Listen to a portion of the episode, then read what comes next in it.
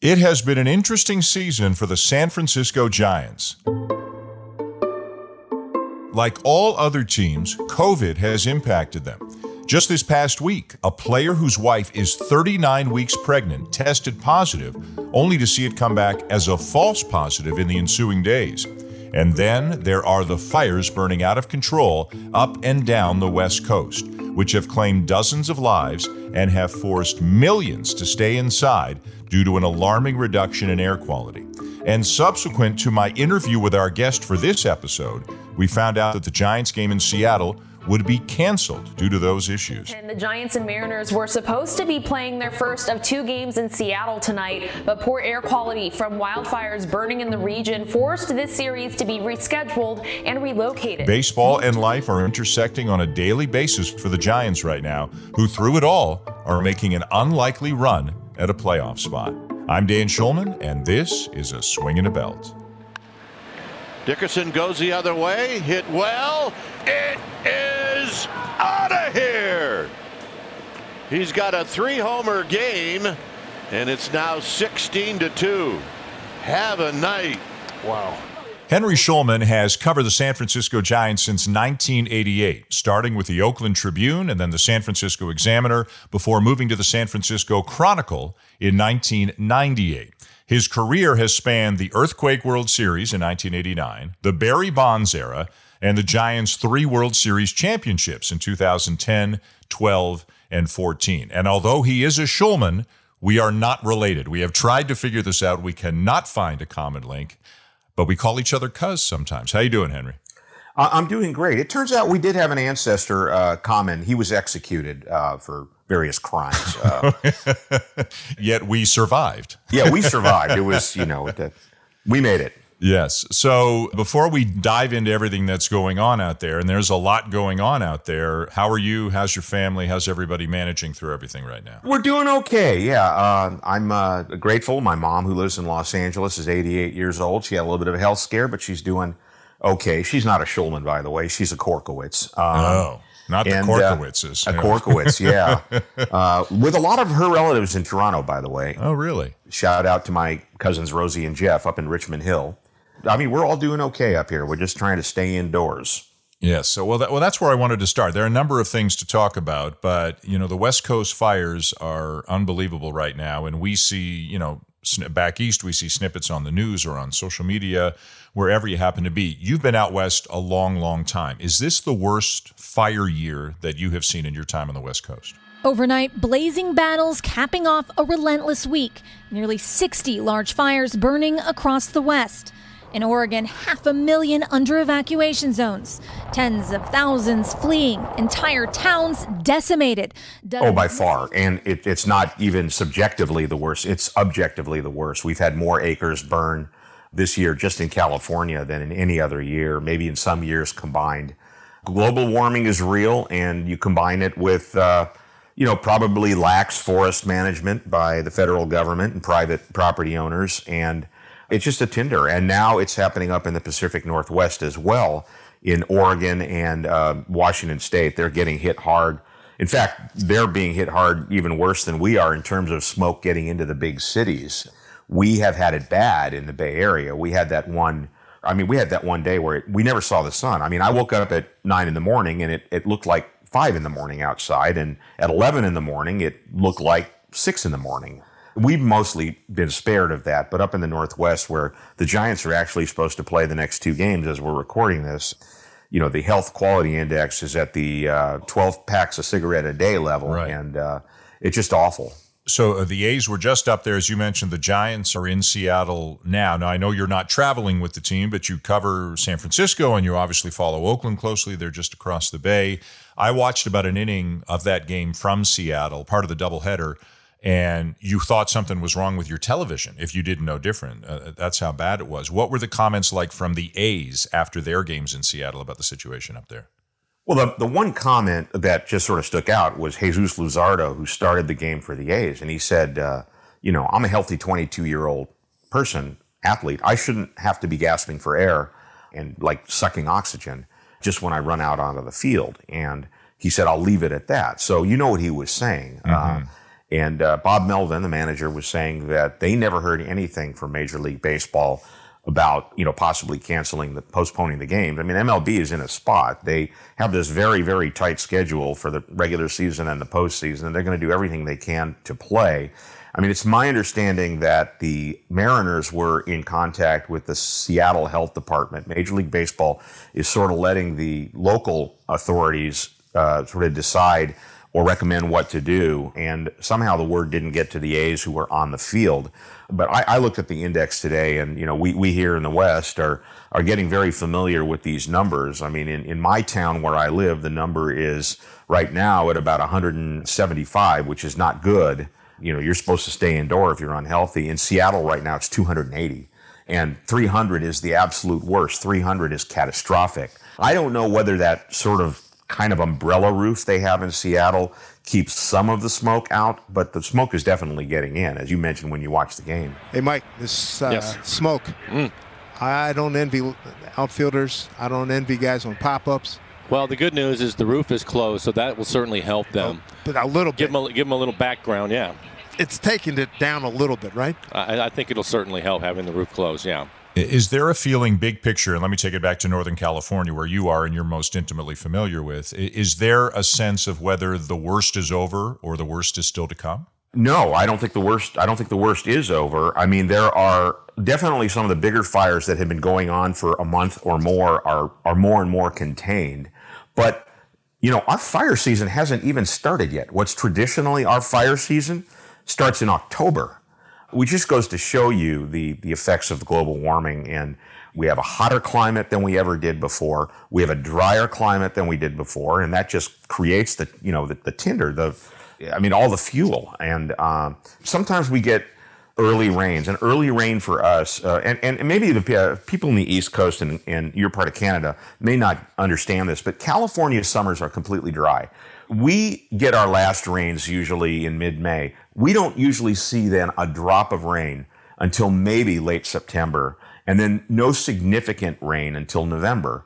So there's a hope that maybe we'll have some early storms that uh, don't carry lightning with them because a lot of these were started with lightning and that'll help the firefighters out. But you know, just as it's getting better here in Northern California, a little bit, it's getting worse up in Oregon and Washington State. Right. So, as if that weren't enough, of course, the Giants, like every other team in baseball, and all of us all over the place, are dealing with COVID. And I thought the Giants had a situation that warrants discussion a few days ago, and I know you've been covering it. And I, I, think some people maybe have a little bit of COVID fatigue because it's been such a big part of our lives, and people don't want to, you know, they want to move on. They want to find reasons to enjoy themselves and smile, and, and we can all appreciate that. But the Alex Dickerson story to me, uh, really resonated on a human interest level. Here's a player whose wife is 39 weeks pregnant who tested positive uh, a few days ago, and then subsequently, through multiple tests, it was determined that the first test was a false positive, but his name got out,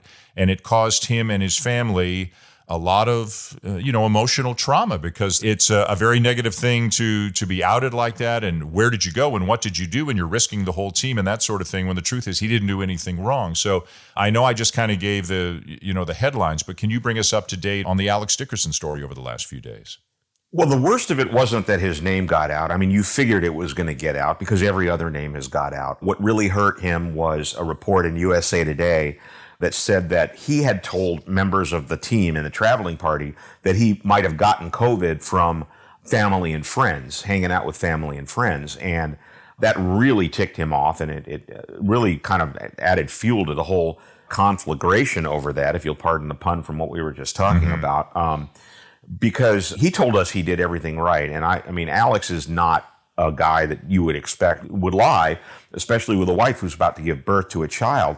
And he said very specifically that he was tested on, on Wednesday when they got on the flight. He was negative. His wife was tested down in San Diego, which is where they live. And she got to the hotel before he did when they flew in.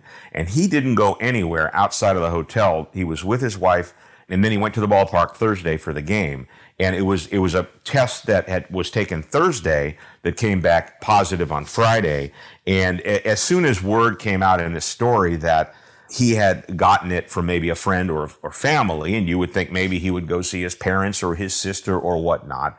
then all of a sudden, the hate started coming in. You know, yeah. how could you do this? And he was very, very emotional. He spoke to us when we woke up Sunday morning. We didn't even know if the Giants would acknowledge that it was him because they hadn't done that yet. Not only did they acknowledge it was him, he asked to be put in front of the uh, the cameras on Zoom so that he could tell us in almost tears how much it stressed him and his pregnant wife that word was getting out that he might have broken protocol. Because uh, a lot of this, especially when you're dealing with pregnancy and COVID 19, it is not not a good thing. And to make the assumption that I came in and went and broke protocol and saw family and friends when I'm only permitted to see my wife. That's the only person I saw and who was quarantined and was on bed rest. Uh, it caused a lot of problems. A lot of a lot of hate can come towards you. It was just a very very rough. You know, just watching that, just talking to him for 15 or 20 minutes was very rough. And to his credit, he was able to go out play in a doubleheader. And you know, the Giants I think had five hits in 14 innings, and he had one of them.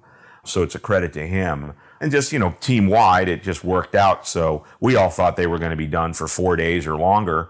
But there had been a couple of false positive tests during this process namely two phillies staffers. I don't know if they were coaches or clubbies or whatnot. Uh, but it has happened and, and it did happen in this case. Right now people in san francisco are not very happy with usa today. I would imagine. But i've got to believe they're pretty happy with the Giants. And and uh, you know, baseball is just our little corner in the you know in the toy department of the real world, but.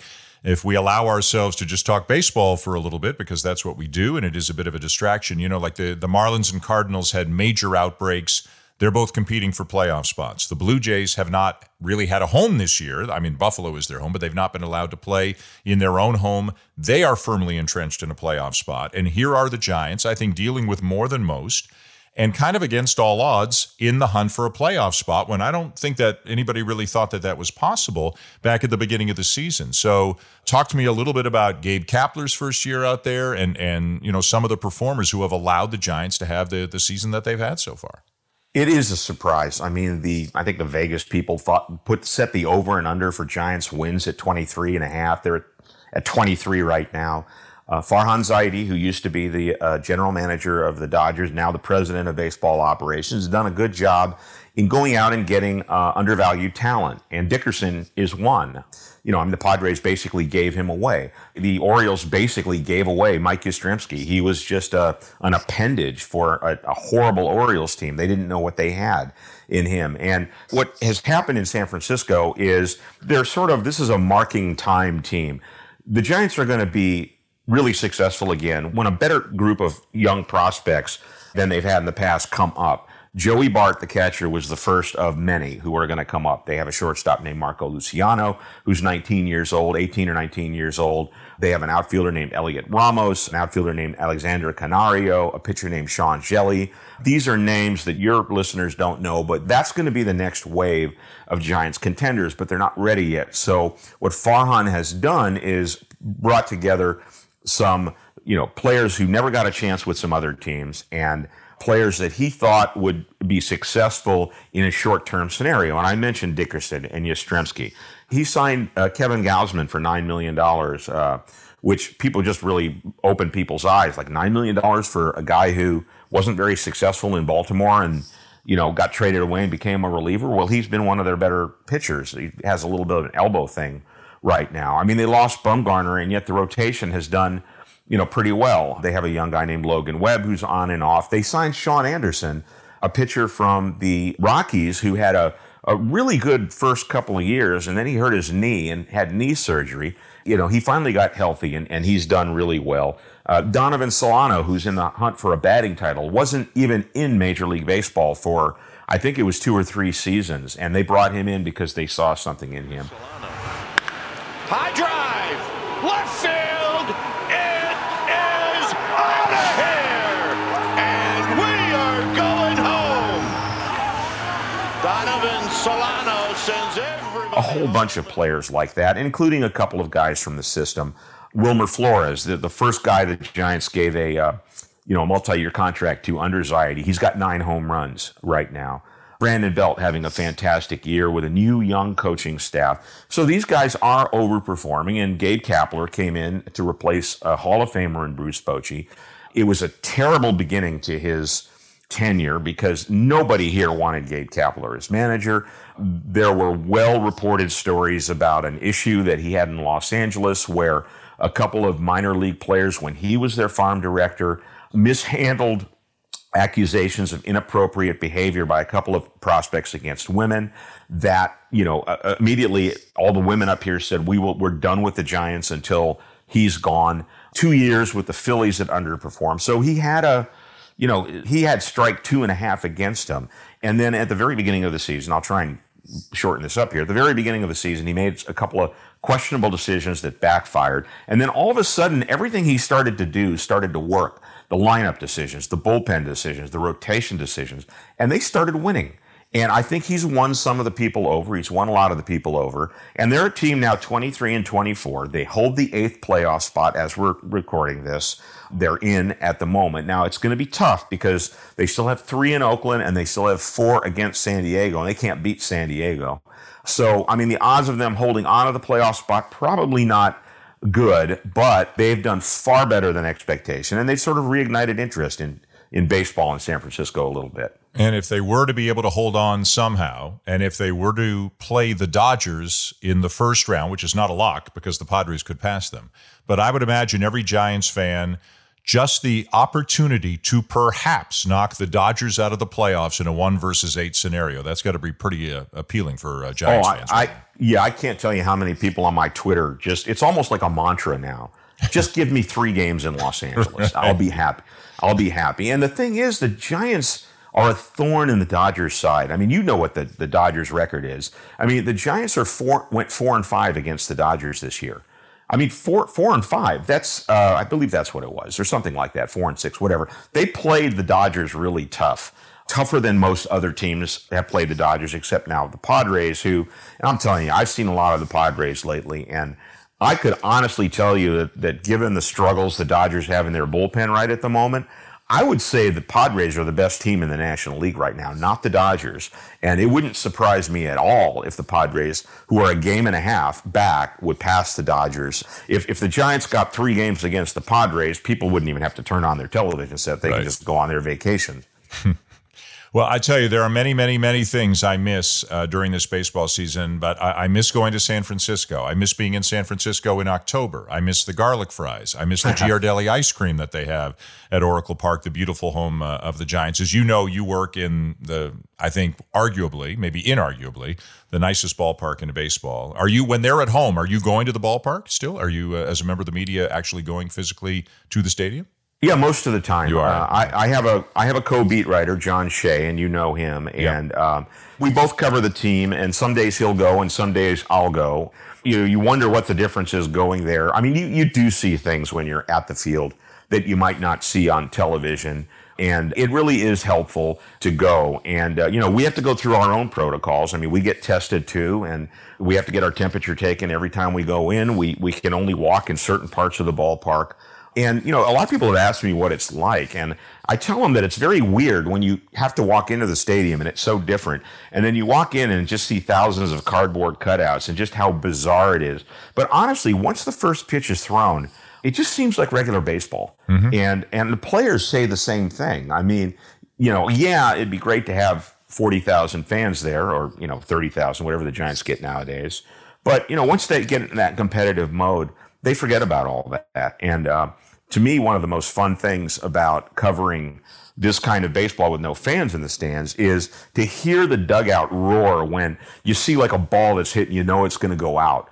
Or when the umpire calls a ball that your team thinks should have been a strike, and you just hear all the yelling and complaining from the dugout, and it's really kind of eye-opening because you don't yeah. hear that stuff when there's fans in the in the stands. And he will get the hero's welcome. And the Giants have won their seventh. It brings out the intensity of the sport. And, and remember, the Blue Jays are in Buffalo, right? So we're calling games from a studio in Toronto. So I haven't been on site for any of them. But even on TV, the two things you're talking about the dugout exploding when somebody gets a big hit, or the umpire yelling, or even yelling back and forth between the dugouts. Right it's kind of cool. You know, back in the day, I used to be the reporter for ESPN Radio for the World Series. So for the ninth inning, back in the Bonds era, I would go down to the field because I was one of these guys running onto the field trying to corral somebody for an interview right at the end of the game. So for the last three outs, I was typically very near a dugout in a playoff game and soaking up all that energy and intensity and sound. And you're right. It's really cool to be able to hear what the players are saying in the dugout and on the field and what the umpire is saying. I'm sure baseball doesn't want us to hear everything, which is why there is some crowd noise, but to hear what we can makes it feel uh, makes it feel pretty special, makes it feel fun. I know, and, and I wrote one story about I was waiting for the right moment to write this, but I wrote a story about how we've heard more F bombs on American television in the last two months than we've heard since Philo Farnsworth invented the box in 1920. and, and it came up because the Giants had a terrible stretch of four games where Trevor Gott, who was the closer, gave up three ninth inning leads. Two of them were at home against the A's. The third one was in Anaheim. And uh, the Giants were a strike away from winning that game. And he gave up a two run homer to Tommy La Stella and uh, as Yastrzemski was going back, it was a line drive, and he looked up, and as soon as Yastrzemski saw the ball leave the yard and the Giants lost the game, you heard this F bomb all the way out there from right field, and you knew it was him. and I got to write my story. Stella hits one out to right field. Yastrzemski moving back to the wall. That is drive home safely. Turning a negative into a positive. Something exactly. fun has come out of 2024. I'm up in Richmond Hill from time to time. What are your cousins' names again? Uh, Jeff and Rosie Plant. They're really fun people. All right, I'll keep an eye out for them. I think if we really worked at this, we could find a, an actual common ancestor, but it would it would take some time. But uh, we've got we've got time these days. Probably so. somebody who used to visit Rorik the barber. You know, yes. who would uh, you know do cut your hair and then do your lung surgery. Henry, uh, good to catch up with you. I'm glad you're doing well. I hope that some progress is made on the fires and that the you know you can get outside a little bit more and that everybody is safe. And I appreciate it. Enjoy the rest of the season and maybe into the playoffs for the Giants as well. You never know. All right, thank you, cousin Dan. Well, good to catch up with Henry. Great writer, great guy. Not a cousin, but if I had to pick a guy who's not a cousin to be a cousin, I might pick Henry. He's he's that good of a guy. Giants going through a lot, West Coast going through a lot. Our thoughts to everybody out there that maybe, just maybe, the worst is over for the Fires and the Giants. An interesting team to keep an eye on down the stretch as they make an unlikely run towards what could be a playoff spot and maybe, who knows, a first round matchup with the Dodgers. That'll do it for this episode of A Swing and a Belt, produced by Christian Ryan. Thank you as always for listening, and until next time, I'm Dan Shulman.